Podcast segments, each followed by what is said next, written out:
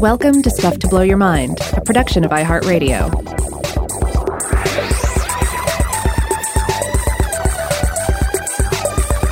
Hey, welcome to Stuff to Blow Your Mind. My name is Robert Lamb.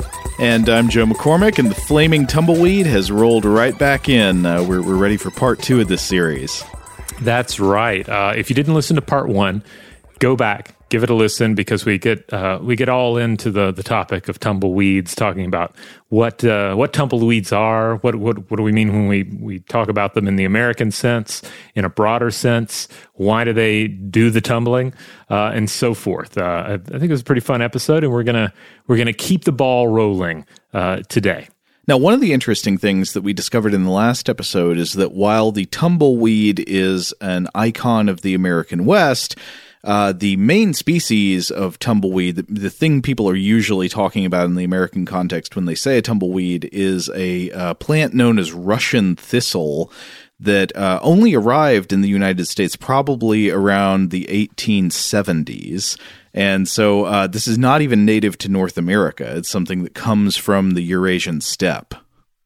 Yeah, it is very much uh, an invader. It is an invasive species, and and we're going to get into some of the ramifications of that here. But it's also one of the reasons why, if you look for um, for, for, like Native American accounts of tumbleweeds, uh, you know, th- they're not going to exist before a certain point because they they they don't even come in with the initial uh, uh, colonists, with the initial uh, influx of Westerners, or even if know, the first few influxes of Westerners. They come in much later. However, you do find some interesting uh, uh, uses of tumbleweed. I was reading in the Journal of American Folklore a 1988 article titled The Witches Were Saved, a Zuni origin story by Dennis Tedlock.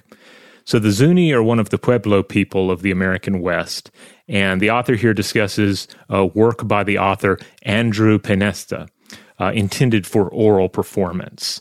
Uh, was a Zuni storyteller, and the story in question was apparently told in 1965, uh, and then Tedlock, uh, you know, is writing about it and, and, discussing it. And it concerns interference by the U.S. military into Zuni affairs, but it mentions the tumbleweeds in a way that I, I think is rather clever and drives home their invasive and uh, uh, their their invasive nature here. Quote. There's a spot near Nutria where the soldiers camped. They fed hay to their horses, and there were tumbleweed seeds in it. Now only tumbleweeds grow on that spot, and they've spread all over. Oh, so framing the, the soldiers here as a vector of uh, the spread of this invasive plant. Yeah, yeah, that's that's my read of it anyway. You know, it, it, it's touching on the foreign invasive nature of both um, both the, the, the American military presence here and the the, the presence of uh, of Westerners in general, and the tumbleweed, both things that that kind of curse the land in this viewpoint. Now, I was looking around for, you know, obviously to find older sort of folkloric takes uh, and cultural takes on tumbleweeds. You have to go to the, the parts of the world where tumbleweeds were originally or would have spread to before they had a chance to take root in America uh, literally. Um, I was reading The Rooster in the Transylvanian Folklore by Ferenc Pozsony. And uh, in it, the author writes On the Transylvanian plain, people used to believe that witches would cause aridity by burning a stolen rooster feather on the tumbleweed. Oh, this is interesting. So the tumbleweed lore does go back, you know, to, to pre-modernity, but in in the in the steppe region rather than in North America. Yeah. And so I was I was looking around for more references to it. And I'm sure there's some good ones I missed. So anybody out there who's aware of uh, uh, of any uh, you know, folkloric treatments of tumbleweeds from from any part of the world, write in and share them with us. But I found mentions of tumbleweeds in Mongolian tradition namely uh, as the subject of traditional Mongolian riddles as collected and discussed in Mongolian Folklore, a representative collection from the oral tradition, part one. And this is by uh, Hangin Krueger. Service and uh, published in Mongolian Studies. And this came out, uh, this is one of those volumes that came out like bridging 85 and 86. Mm-hmm. So they cover both Mongolian folk sayings and riddles in this paper, and it th- this was this was actually a real pleasure to read. I know Joe, you looked at it as well. It's uh-huh. it's it's almost like I think I was telling you before we recorded, like I, I kind of want to see this bound as its own little uh, paperback edition and mm-hmm. uh, and available for purchase somewhere because it's just it's full of these these fun little Mongolian folk sayings and then ultimately riddles, many of which uh, you know are going to have resonance with with readers anywhere in the world. Right. Uh, though some of which are, are completely like going to be lost on you if you don't know much about animal husbandry or goats or anything. But but right. other ones, yeah, uh, they are very universal and, and almost all the sayings are great. Uh, so the first half of it concerns more like proverbs, you know, mm-hmm. those kind of sayings that, that don't they're not like a prompt in the way the riddle is. Uh, and and a lot of the proverbs are really good. One of them that I'm just doing this from memory, but I think it was something like uh, load a donkey up with cargo, load a fool up with praise. Mm-hmm. yeah, they're so good. Though obviously, yeah, they're they're they're they're emerging from a particular culture in a particular region. They speak very much to the environment uh, and the cultures of uh, of the Mongolian people here. Um, but uh, but yeah, the, the, the, riddles here they have a lot in common with riddle traditions around the world. The uh, the authors here write, "quote The heart of the riddle is naturally the real or fancied resemblance between two ideas or things." Although sometimes punning plays a role when the similarity involves two or three words which sound alike. So I have a uh, I have a couple of riddles here. Uh, I'm I'm gonna I'm gonna inflict them on you, Joe. Uh, okay. And you may be able to guess the answer to a couple of them, uh, but here's the first one. When it comes from yonder, it looks like a camel. When it crawls under the wagon, it looks like a goat. okay, so I know the answer to this one, which is that it it's a tumbleweed, but uh, it, nonetheless, I don't get it. I don't understand why it looks like a goat when it crawls under the wagon. What what do goats do under the wagon that is like? Do goats kind of crack and break? Are they brittle under a wagon? I don't know. I guess maybe they're just smaller. Like I can definitely uh, you know the, my driving experience that I talked about in the, the last episode, I can definitely uh, relate to the idea that the bumbling tumbleweed on the highway may look as big as a camel. It may be that intimidating, and then once you actually run it over, you're like, oh, well, that was more like running over a goat. One assumes. yeah, I've never run over a goat. I don't know why I laughed. It'd be very sad to run over a goat. Oh, but, absolutely. but for some reason, that was funny at the time at the time, th- 10 seconds ago. but but anyway, I do think this is one of the ones that is interesting because it seems to require some kind of uh, localized knowledge that we don't really have. Uh, and this is something actually that the authors mention uh, in their introduction to the section on Mongolian riddles. They say that uh, you know, riddles are nearly universal in cultures around the world, and it's interesting to see what topics are the most common in each riddle culture. And so they say, for example, all cultures have riddles concerning astronomical phenomena like the sun and the moon. But that when you look at Mongolian riddles in particular, they're going to be especially focused on topics like animal husbandry. So there will be riddles that that have to do with camels and goats and horses and, and things like that. And obviously also localized plants will show up in a culture's riddles about nature, and the tumbleweed would be one of these. Speaking of which, here's another riddle, Joe, from this uh, from this uh, this collection. It travels by the wind. It stays in the ditch.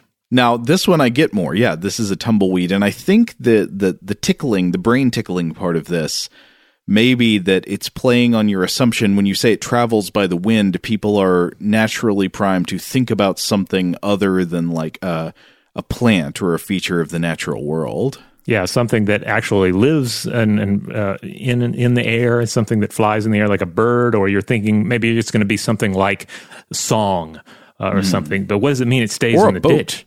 I, yeah, I thought a of a boat. That's a, that's a good one too. But no, it's the tumbleweed, which um, I mean, this feels right as well. I mean, there is this thing that is is pretty impressive when it really gets going, but ooh, it winds in a good ditch and it's done for. Exactly. I mean, this calls to mind those images we saw last time of you know 500 tumbleweeds all jammed into a culvert. Yeah. all right. So, Joe, you knew that the answer to those riddles was going to be the tumbleweed, right? Uh, but I wanted to I wanted to give you a, a shot at some non tumbleweed Mongolian riddles here. Okay. So these, I, I, I, I, I realize these may be a bit difficult, but we're going to give it a shot. Here's the first one. If I only had a tongue, I would be a witness. If I could only rise up, I could reach up to heaven. Now, I saw this one before you read it, and I thought about it, and I honestly have no idea. I, I mean, so the second one is making me think it maybe is something that is long but not tall. You know, like a mm-hmm. Yeah, but but I, I really don't know. Well, you're on the right track because the answer to this one is the road. Oh, okay. Uh, well, I certainly get the second half. If if I could only rise up, I could reach up to heaven. You know, if you could flip the axis. But uh, why? What is it about the tongue? If I only had a tongue, I could be a witness. I, I don't I don't know. Uh, this one I they didn't come. They they basically just explained that this one had to do with um, you know they gave the answer, but uh, but uh, they didn't explain what the tongue and the witness bit means. Maybe just because uh, you know so much happens on the road uh, that the road is uh, is kind of all knowing in a sense. It connects to everywhere. Yeah, it's like if these walls could talk, but there are no walls. If, the, Right. if this road could talk. Yeah, and and in a sense, you know, it's uh, yeah, it, it is everywhere at once. The this road that I am on is is also uh, in this distant city as well as the city I came from, and it's with me right here. Interesting. All right, here's one more. I have something. Others use it a lot, but I use it only occasionally. Uh, now with this one, I also have no idea. I was trying to think in the animal agriculture kind of zone. Would could this be something about? I don't know, a, like a goat. Does a goat not use its own milk very much or something? I, I don't know. Well, the answer to this one is my name. Oh, oh, that's very good. Yeah. It's very good. Yeah. Yeah, the the rationale being that generally you're not saying your own name as much as other people are saying your name. But this is like not a good riddle if it's delivered by Bob Dole. Right. Yeah, or Dwayne the Rock Johnson, that kind of thing. Exactly. Okay, well, I pulled out one for you. Rob, did you already see the solution to this one? Um, I don't. I'm probably not going to remember it. Okay, it's just one line. The head is the enemy of its body. Hmm. What is it? The head is the enemy of its body. Oh. Ooh, I, I don't know. Again, I'm I'm thinking. I'm, I'm- my mind is turning to to cows and goats and horses, and I'm I'm also you know trying to think of like the great expanse of the Mongolian countryside, and uh, I'm I'm drawing a blank here. I think I got us overly focused on on Bovidae and stuff. No, no, no. Uh, the answer is a matchstick. Ah, that's pretty good. So yeah, this has got to be a more modern riddle, I guess. Yeah. And I don't know when all of these come from. Like, do some of these date back hundreds of years, whereas others are, you know, maybe from the 19th or 20th century? Yeah, I get the impression that that a number of them may be more recent. Oh, and another one of them that I saw was pretty interesting was just the same one that appears in the uh, it's the riddle of the Sphinx from from Oedipus. So that that appears to be a cross cultural riddle. You know, uh, what has four legs in the morning, two legs in the in the noontime, and and three legs in the evening. It is a human, you know, because you're a baby and you crawl, and then as an adult you walk on two legs, and then in old age you use a cane. Oh, but I got one more for you, Rob. Okay, Okay. so this one is on a sunny day there are two. On a sunless day there is but one. On a moonlit night there are two. On a moonless night there is but one. I mean, I'm thinking about light and know, silhouettes, shadows. Yeah, that's it. It's a shadow. Is it a shadow? Okay, wait. Yeah, so it's let's a break this person's down. shadow. There are two of you on a sunny day because you Okay. have a shadow. Okay, I got that. Okay, and then on a sunless day, there's just you. There's no shadow. Right. On a moonlit night, there are two. Again, you have a shadow. And on a Yeah. moonless night, it's too dark to see anything, right? Shouldn't there be Oh yeah, there shouldn't even be one. On a moonless night there were zero. That'd I be guess the better. stars are so bright. That's one thing I guess we have to consider. I Mm-hmm. don't know for certain, but it reminds me of um, things I've read about Egyptian mythology and about how uh, an often unobscured sky is so central to uh, sort of the worldview of, of say, ancient Egyptians. I Mm-hmm. wonder if that holds true in Mongolian culture as well. Uh, because if you have like this brilliant starlit sky and there's le- you know less probability of cloud cover, then perhaps that does illuminate things a little better. I don't know Yeah. certainly there's going to be less possibility of you know light pollution and artificial light kind of creating these these deeper pockets of shadow But why does the tumbleweed under the wagon look like a goat? I'm st- i mean maybe it just has to do with like once it gets up here it's not going to uh, you know kick butt like a camel would like it's going to be more or less hiding underneath the cart like a goat kind of uh uh, it's going to be this. It's not going to be this bounding, uh, brave-looking thing. It's going to be this meek, uh, uh, little ball that's hiding around underneath the carts or jammed under a wheel, etc. Mongolian listeners, write in, teach us, uh, help Yeah. us figure this one out.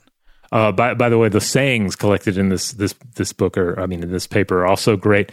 Uh, here's an example one that kept jumping out at me every time I, I sort of skimmed past it, looking for tumbleweeds. Men follow customs, dogs follow bones. I like that one. Yeah, that is good. So if the this implies a parallel in the way that uh, these things are followed, would it be that humans uh, go after social customs in a kind of driven, hungry, instinctual way? You know, I'm not sure if that is the the way we're supposed to take this, or does it mean that a dog like just follows their gut instinct and like you know hmm. follows immediate evidence, but men have customs that they have to follow. Oh, the, um, yeah, that, that's it. That could be the contrast. It could But be, but I but I I, I find your interpretation interesting as well. I could I guess I could see it go either way. I guess there's no comparative word in there. It doesn't say men follow customs like dogs follow bones. Hmm. Anyway, th- there are more of these, and if you're interested, again, it's Mongolian folklore, a representative collection from the oral literary tradition, part one, and that's available on uh, JSTOR.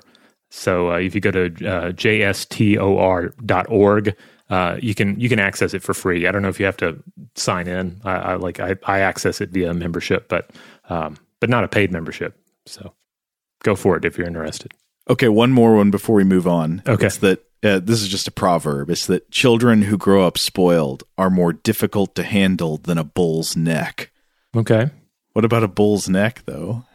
I guess it's difficult to get your hands around it, right? Like I it's, it, a true, bull's yeah. neck can be so thick that you can't even reach your arms around it and like you know lock your your knuckles together. Yeah, yeah.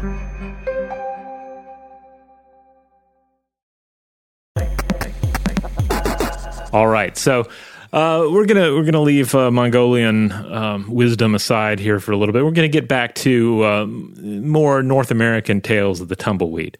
And so I was just you know thinking at this point you're probably going, well, geez, guys, I get, I get that tumbleweeds are bad and. Uh, you know that sometimes they're like a camel and sometimes like they're a goat. Okay, fair enough. But what do they mean for the proliferation of radioactive waste? Well, we're glad you asked because it's actually an interesting question. Uh, and one of the things I found even more fascinating about it is that their the role that tumbleweeds play in uh, in our treatment of radioactive waste uh, can vary greatly depending on like what source you're looking at. Well, yeah, and I, I think the radioactivity will play more into the the second example we're talking about than the first, which might be more clearly classed as a case of toxic waste. Right. Yes. Uh, but but both have to do with uh, the, the leavings of um, of the atomic age. Yeah, So um, the atomic age, as we've discussed in the show before, uh, especially I think the the episode or episodes in question, uh, it was titled uh, "The Atomic Scar." Uh, the atomic age has left various scars on the planet, including radioactive waste that we have to seal away and figure out how to symbolically warn apoc- apocalyptic wanderers ten thousand years in the future uh, that they shouldn't mess with this because it's bad. Uh, so we're always looking at for ways to secure it, to resecure it, to clean it up, uh, etc. Now, you might remember another episode we did titled The Tide of Gold. And in that, we discussed some sort of novel gold harvesting schemes and ideas. And we discussed how plants can harvest gold from the ground. Basically, the premise here is that some plants have the ability to absorb minerals through their roots. And um, and, uh, and and concentrate metals such as nickel, uh, cadmium, and zinc. Uh, these plants are also known as hyperaccumulators. They are no natural gold hyperaccumulators, but there are ways to make it possible through soil manipulation. So you like treat the soil that contains the gold in a certain way, and you can sort of engineer it so that certain plants that have this natural ability uh, will actually draw uh, that gold up into their root system. So you can probably see where we're going here. Um, remember how we mentioned that tumbleweed roots can dive 20 feet down into the soil? Well, as pointed out by geologist uh, Dana Ulmer Scholle of the New Mexico Institute of Mining and Technology in Socorro, reporting to the U.S. Ge- Geological Society in 2004, tumbleweed plants are actually really good at soaking up depleted uranium from contaminated soils at weapons testing grounds and battlefields. Now, this is interesting. Uh, I, I, guess we should do a little sidebar here on depleted uranium because you might be wondering, okay, depleted uranium, and you, you hear that, you hear uranium, you hear weapons testing grounds, and you might naturally think like, oh, uh, nuclear bomb detonation sites. But this is actually talking about something different. Uh, so, depleted uranium is often used in heavy munitions uh, as as a metal, not as a, a fissile material for a bomb, uh, but as a metal, and it's used in these munitions because of its density and armor penetrating properties. So it's you know you can make a very dense projectile out of it. I believe it is more than half again as dense as lead. Something it's like sixty something percent more dense than lead is, uh, and that density also makes it useful for certain things in like the aeronautics field. I think I've read that it's used sometimes as a uh, counterweight or counterbalance in some helicopter rotor blades. Uh, but it's also used for plating in armored vehicles, again, because it's dense, so it's more likely to stop a projectile, and then also in creating shielding against radiation. But as, uh, as ammunition in particular, I think depleted uranium is used not just because it's dense, but because, say, when it hits the armor plating of a tank to try to penetrate it, it has these properties where it tends to kind of fragment in a way that that makes the projectile sharper rather than blunter. Mm. and as it penetrates through the armor plating of a of an armored vehicle it also tends to ignite and explode on the inside. So it has a lot of properties that you would want if you were trying to shoot through an armored vehicle now, to pick up on uh, the, uh, the, caveat I was giving earlier about radioactivity, depleted uranium has very low levels of radioactivity. It's actually it actually has less radioactivity than is typically found in natural uranium. But uranium, whether natural or depleted uranium, has significant chemical toxicity. So it is clear that it is dangerous to ingest certain amounts of it beyond a certain threshold but at least according to some sources, this is not really because of radioactivity. Uh, though there might be some continuing controversy about the radiological effects in particular. I'll, I'll mention a little more about that in a minute. Um, but I was trying to look up okay, how does it work? Well, according to the U.S. Agency for Toxic Substances and Disease Registry, or the ATSDR, which is a uh, a government agency under the uh, under the umbrella of the Health and Human Services Department. Uh, they put out a fact sheet on the health effects of uranium, both known and under investigation, and they say that both natural and depleted uranium have they have the same toxic effects within a human body. The primary of which is uh, adverse effects to the renal system, so the kidneys. So either inhaling or ingesting significant amounts of uranium compounds, and I think possibly by uh, by having it uh, enter the body as shrapnel as well. Uh, this is known to cause damage to the kidneys, and there may be some secondary effects as well, but the secondary effects are less clear. Um, the more I looked into this, the more complicated the picture of the health effects of exposure to depleted uranium became. Um, so, like, you'll find a lot of uh, debate. There, there are questions about the exposure of combat veterans and people living in war zones who have uh. been ah. exposed to, to ammunition with depleted uranium content. Uh, and I did not have time to wade into all of that controversy and figure out what I thought about it. But I will say, at the very least, uh, you do not want your body exposed to high levels of depleted uranium. Uh, definitely because of its known adverse health effects, and then there may be other secondary effects on top of what is currently known as well. But like most things, uh, the the toxicity of depleted uranium depends on dosage over time. So we're all exposed to tiny amounts of uranium from the natural environment on a consistent basis. This is completely unavoidable. It's just part of living on planet Earth. There's going to be tiny, tiny amounts of uranium in the food you eat and the water you drink. But if you are living in certain areas where there is significant uranium contamination in the environment, those those levels could go up above what is safe. Right, and, and therefore it stands to reason if you had, say, a former uh, ammunition testing ground and you wanted to do something else with that and not just keep it, uh, you know, set aside for uh, you know the duration of, of uh, of, uh, of human civilization or something, uh, you might want to reclaim it. You might want to find a way to get depleted uranium out of the ground. And uh, that's where a, a, few different plants have uh, have shown promise at drinking up that depleted uranium. Um, One of them, for instance, is uh, the Indian mustard uh, plant. But uh, as this uh, this research points out, one of the things about many of these plants is that they thrive in um, in, in, in wetter soils. Uh, what are you going to do uh, when you have something out in a desert, right? Uh, mm-hmm. Well, that's where the tumbleweed comes in. The tumbleweed, of course, famously excels in dry, barren places. Uh, one rolls into a, a well irrigated yard in a New Mexico suburb and it's doomed. Uh, it can't compete with the grass, but if it goes into an abandoned, um, uh, you know, a feedlot or, a, or some sort of agricultural site, uh, an undeveloped badland, well, then that's where the tumbleweed is king. And so it's ideally suited for some of the uh, the desolate places that we find depleted uranium in the United States, especially uh, in in the West, uh, in the Western states. So the argument here is that this could be a safe method as well uh, because the plants do most of the absorption well before they detach. So if you were managing the site, if you were uh, you know planting intentionally the um, uh, the, the, tumbleweed uh, plants here, then the plants could be harvested and disposed of well before the the the drying phase begins, and then ultimately the the tumbleweed breaks free and is able to to roll free. Exactly. And so I, I thought this was very interesting. I did look around for more follow up on this about uh, using tumbleweeds for for remediation of heavy metals like depleted uranium or other toxic substances in, in soils, and I didn't find anything much more recent. So so I don't know uh, if or or how much uh, anybody's picked up on this research, but uh, but yeah, yeah. Well, like, like we we hinted at before, this is a this is something uh, we often see with the tum- with tumbleweed related research.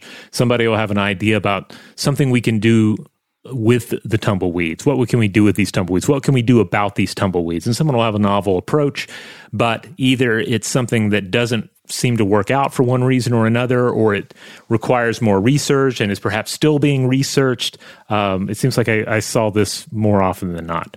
Oh, did we ever find anything else out about what happened to that tumbleweed eating machine we talked about in part one? no, not yet. But but the ep- as we're recording this, the episode has the, the, first episode has not aired. So I'm hoping that we'll hear from some uh, New Mexico listeners. Like maybe maybe there are counties in New Mexico where they they had one of these or have one still. I don't know. Mm-hmm. Uh, maybe we'll get some local intel. I did email one of the researchers who, who was uh, involved in the original uh, project and the uh, the original prototype, but uh, I, I have not heard back from them, and and nor would I be that surprised because just some rando is reaching out to them out of nowhere and asking them about a project that they they worked on decades ago. Yeah. Um, the, the, the, I can understand their, uh, their, they might see that as just a, a spam uh, email. All right, so we're not done with the idea of uh, tumbleweeds and uh, weapon sites and so forth. Uh, and uh, in this week, turn to an article that, that you, you dug up, Joe. This was from Sarah Zhang writing uh, uh, for Gizmodo back in 2014, which was just a really great year for all things tumbleweed. A number of the articles uh, that we have end up referring to in this come from 2014. Uh, mm-hmm. but she cited a George Johnson piece in National Geographic, particularly uh, this bit. Quote, during the early 1960s, after above ground nuclear testing finally ceased at the Nevada test site, the first thing said to grow back was Russian thistle radioactive salsola has come tumbling out of the old Hanford Nuclear Reservation in Washington, where plutonium was manufactured during the Cold War. I half expect to hear someday that Russian thistle has been found on the moon.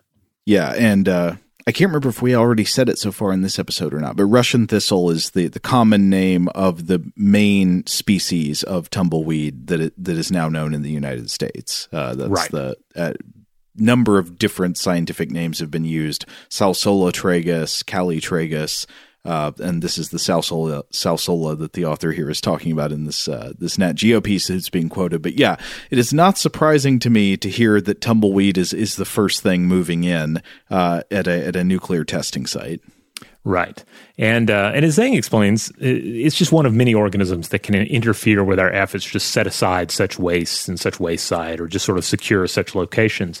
Um, now, the the Hanford Nuclear Reservation is of note here because uh, it and tumbleweeds were in the news as recently as January 2020, as reported by Maria Cramer in uh, the New York Times uh, with the headline Storm of Tumbleweeds Buries Cars, Terrifies Drivers, and Astounds Police.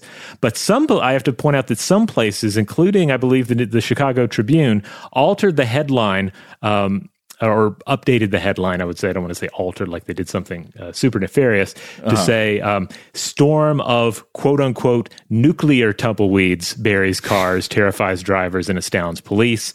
Um, it's in quotes because they're referring to a particular quote in the um, uh, the original article where they're talking about uh, this tumblegeddon, in which they mention quote the highway is in a flat, wide open area close to the Hanford Nuclear Reservation, which is known as one of the sites of the Manhattan Project and where plutonium was produced to help build the atom bomb. And then there's this quote from a uh, Mr. Thorson that says, "quote Some people are calling them nuclear tumbleweeds." So that's the, so that the, that might be jumping to some conclusions here, but not not entirely without reason. Right, right, yeah. The, the article does not discuss tumbleweeds as radioactive in nature, other than including that one little quote. Uh. Uh, but um, the the Hanford location, as discussed by Eliot Marshall in a 1987 edition of the journal Science, uh, has pointed out that that this is a location that has had issues with badgers, rabbits, ground squirrels, burrowing owls, pocket mice, insects, rabbit brush, and yes, tumbleweeds uh, interfering with uh, with human efforts to sort of leave this site alone and undisturbed. Well, yeah, they're literally having breaches due to wildlife, like failures of uh, nuclear material or, or high level waste containment due to breaches by things like badgers. Yeah, and then things like rabbits uh, with like radioactive rabbit poop because rabbits have gotten in there. Yes. Here's a quote from Marshall. With roots that can grow down 20 feet, tumbleweeds reach down into waste dumps and take up strontium 90, break off, and blow around the dry land. And this caused some to worry that the, the radiation in the tumbleweeds could then be released into the air if these weeds were to, to do what tumbleweeds sometimes do collect somewhere and then catch fire. Or what happens if they reach a body of water? Remember that example from the last episode talking about a tumbleweed, uh, this mighty tumbleweed rolling into the water and then kind of melting there. Um, you know, you don't want your your your radioactive shredded wheat uh, hitting the milk. Exactly. Yeah. Okay, so it, it's not necessarily uh, actually known that these uh, tumbleweeds from this story in January 2020 uh, had, had significant radioactivity levels, but tumbleweeds are one of the biological vectors that could potentially breach some types of nuclear material containment. Right, that seems to be the case. And of course, the fact that they then break off and blow around afterwards is is not helpful. Right.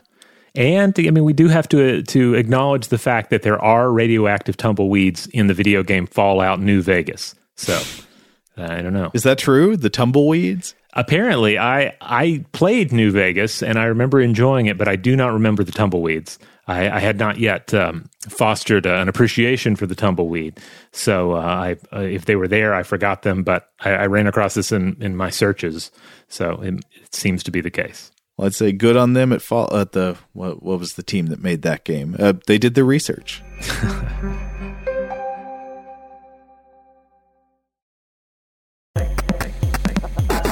Now, uh, given uh, all we shared about the problems posed by invasive tumbleweeds in the United States, it should come as no surprise that the USDA has looked into ways of eradicating them, or at least significantly reducing their number. Uh, and they've uh, some some of the, the ways they've they've uh, they've examined this uh, are, rather interesting. Uh, one method that has been proposed is to to take the classic approach and uh, and introduce a particular type of mite. This is Aceria salsolae, which kills the growing tips of the plant and stunts it. Uh, supposedly, studies have shown that it only targets this particular mite species. It only targets a few closely related species uh, to the tumbleweed, and all of these species are pest species. Oh, but the proposed biological controls do not stop there. That's right. They've also uh, looked into, researchers have also looked into using two fungi species native to the tumbleweed's original, uh, you know, Russian or Ukrainian environment. This news was making the rounds in 2014. They've also looked into viral methods of targeting invasive tumbleweeds with viruses. Uh, the USDA was also testing viruses developed from two types of dying tumbleweeds in uh, in uh, Russia and in Hungary, and this was also reported in again 2014, uh, just hmm. a banner year for tumbleweed research. Now, I'm not sure where we are with any of these different approaches. Uh, the 2014 ones, anyway, I mean, that's not too long ago. It seems feasible that there still could be some research going on there.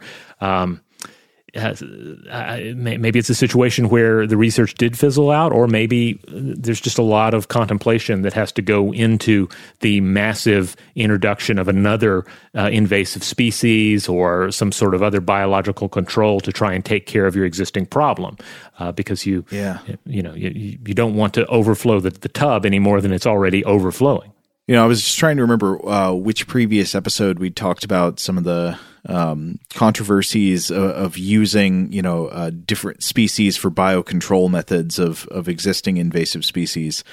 Uh, and uh, the, the one that came to mind that looked at least the time we talked about it like it was going pretty well was on Christmas Island where the you know the mm-hmm. the big native crab populations or wait were those crabs originally from somewhere else as well I don't recall but anyway the the crab populations on Christmas Island the glorious flows the ocean the tide of crabs mm-hmm. uh, they were being threatened by these ant populations there that were you know squirting formic acid into the the crabs joints and and killing them uh, I think they were the uh, the yellow crazy crazy ants, right? Yeah, that sounds right. Yeah, so the yellow crazy ants. Uh, there were uh, some conservationists who had developed a plan to help try to control populations of the yellow crazy ants by deploying a predator, a, a predatory micro wasp that would that would cut back on the the ant colonies there. Uh, and at least last time we read about that, it seemed like that was going well so far, and uh, and had not had any any dangerous spillover. But yeah, you, you always wonder, like you don't, you know, you, first order of business is do no harm, and uh, it, it's always uh, it's always a little risky when you say, well, let's introduce a different thing and and just hope that it only has this targeted effect that we want it to. Yeah, I mean, time was. Uh, when human beings thought they could fix a problem by introducing a new invasive species, they would just do it yeah. and, and that would and, uh, and a lot of times that would end up resulting in, in, a new problem, a new invasive species. So it's it's good that, uh, we're being more thoughtful about this because ultimately you're dealing with a very complex uh, ecosystem in any case. Um, and it, it's it's difficult to figure out exactly what the ramifications of introducing something new are going to be, or introducing another new thing into it. Oh, but I just recalled I, had been trying to remember what was the example we talked about in that episode of uh, of a, uh, a, a biocontrol species that had been introduced and then really backfired, and, and I couldn't call it to mind, but I just did. It was the cane toads in Australia. Ah, yes, that were brought in, I think, to control beetle populations that were threatening agriculture, but then the cane toads became a uh, became a huge problem in their own right.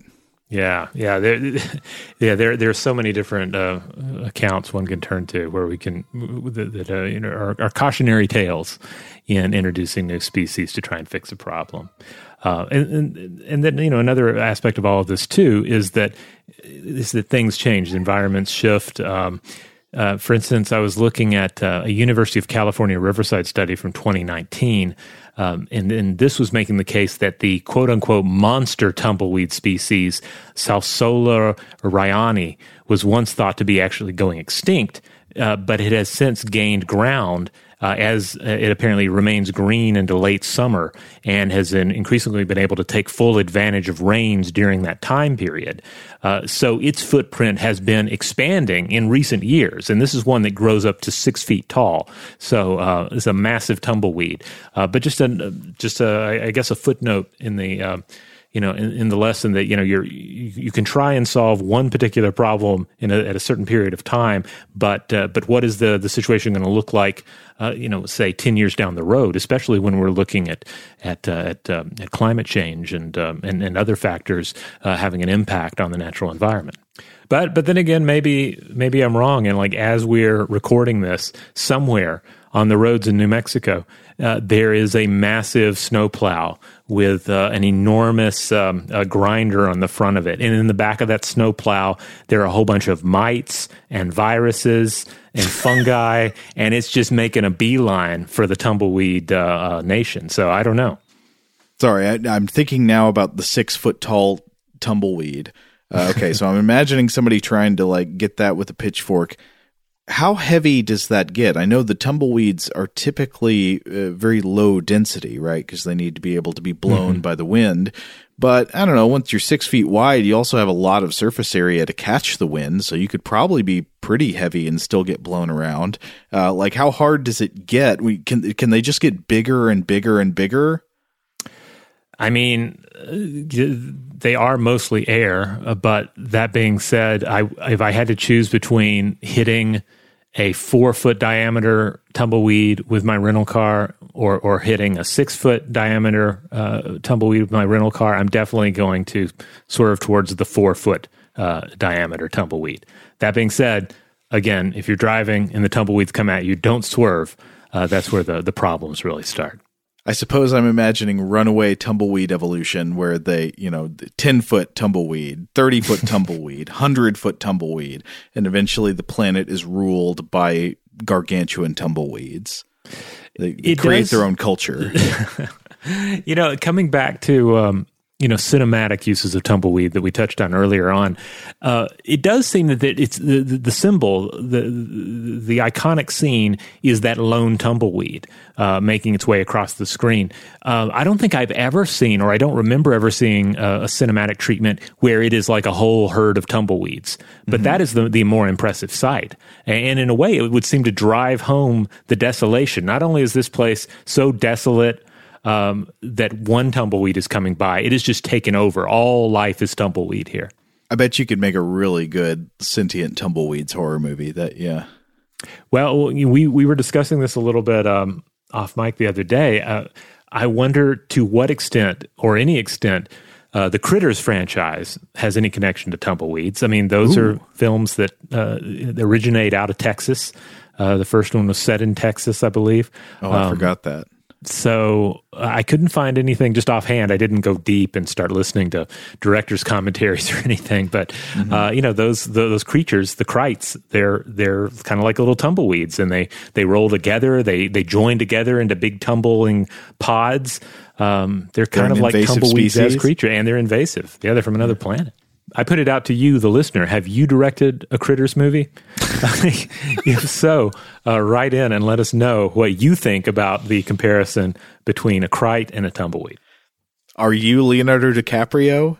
Oh yeah, yeah. Were Leonardo DiCaprio Critters was in, movie? Was in Critters two.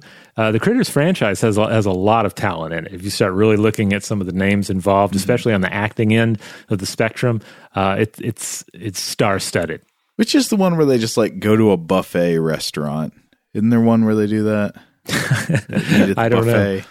Um, I the Critters movies are it's one of those franchises where I don't think I've I've ever sat down and just watched a full Critters movie. It's just they would come on TV a lot back in the mm-hmm. day, and so when Critters was on, you just watched some Critters.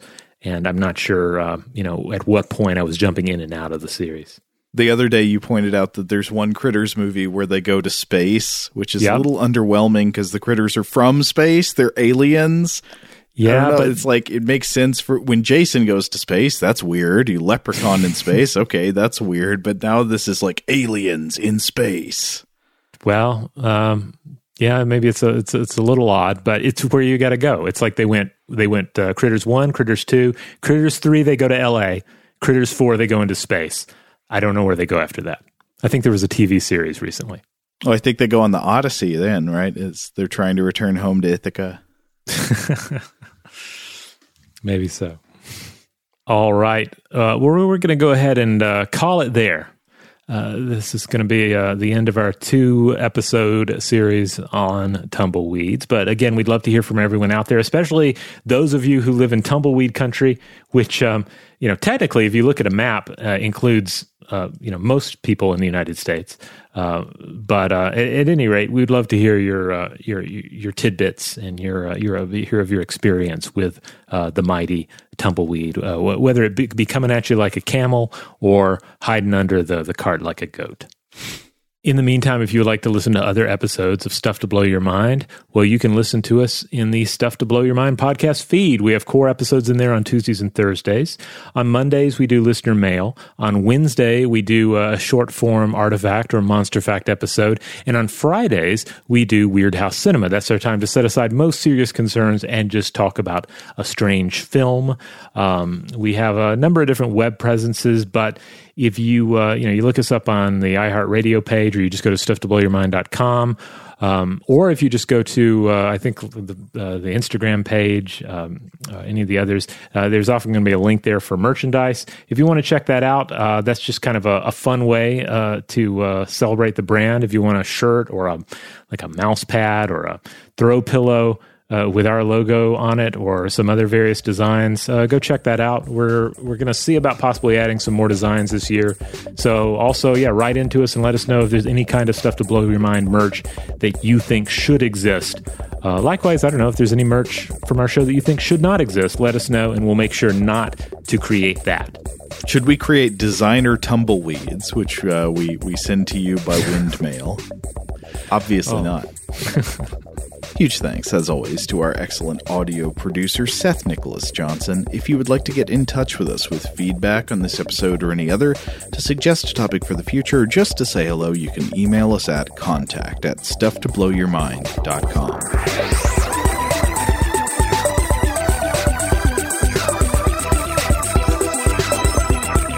Stuff to Blow Your Mind is a production of iHeartRadio. For more podcasts from iHeartRadio, visit the iHeartRadio app Apple Podcasts, or wherever you listen to your favorite shows.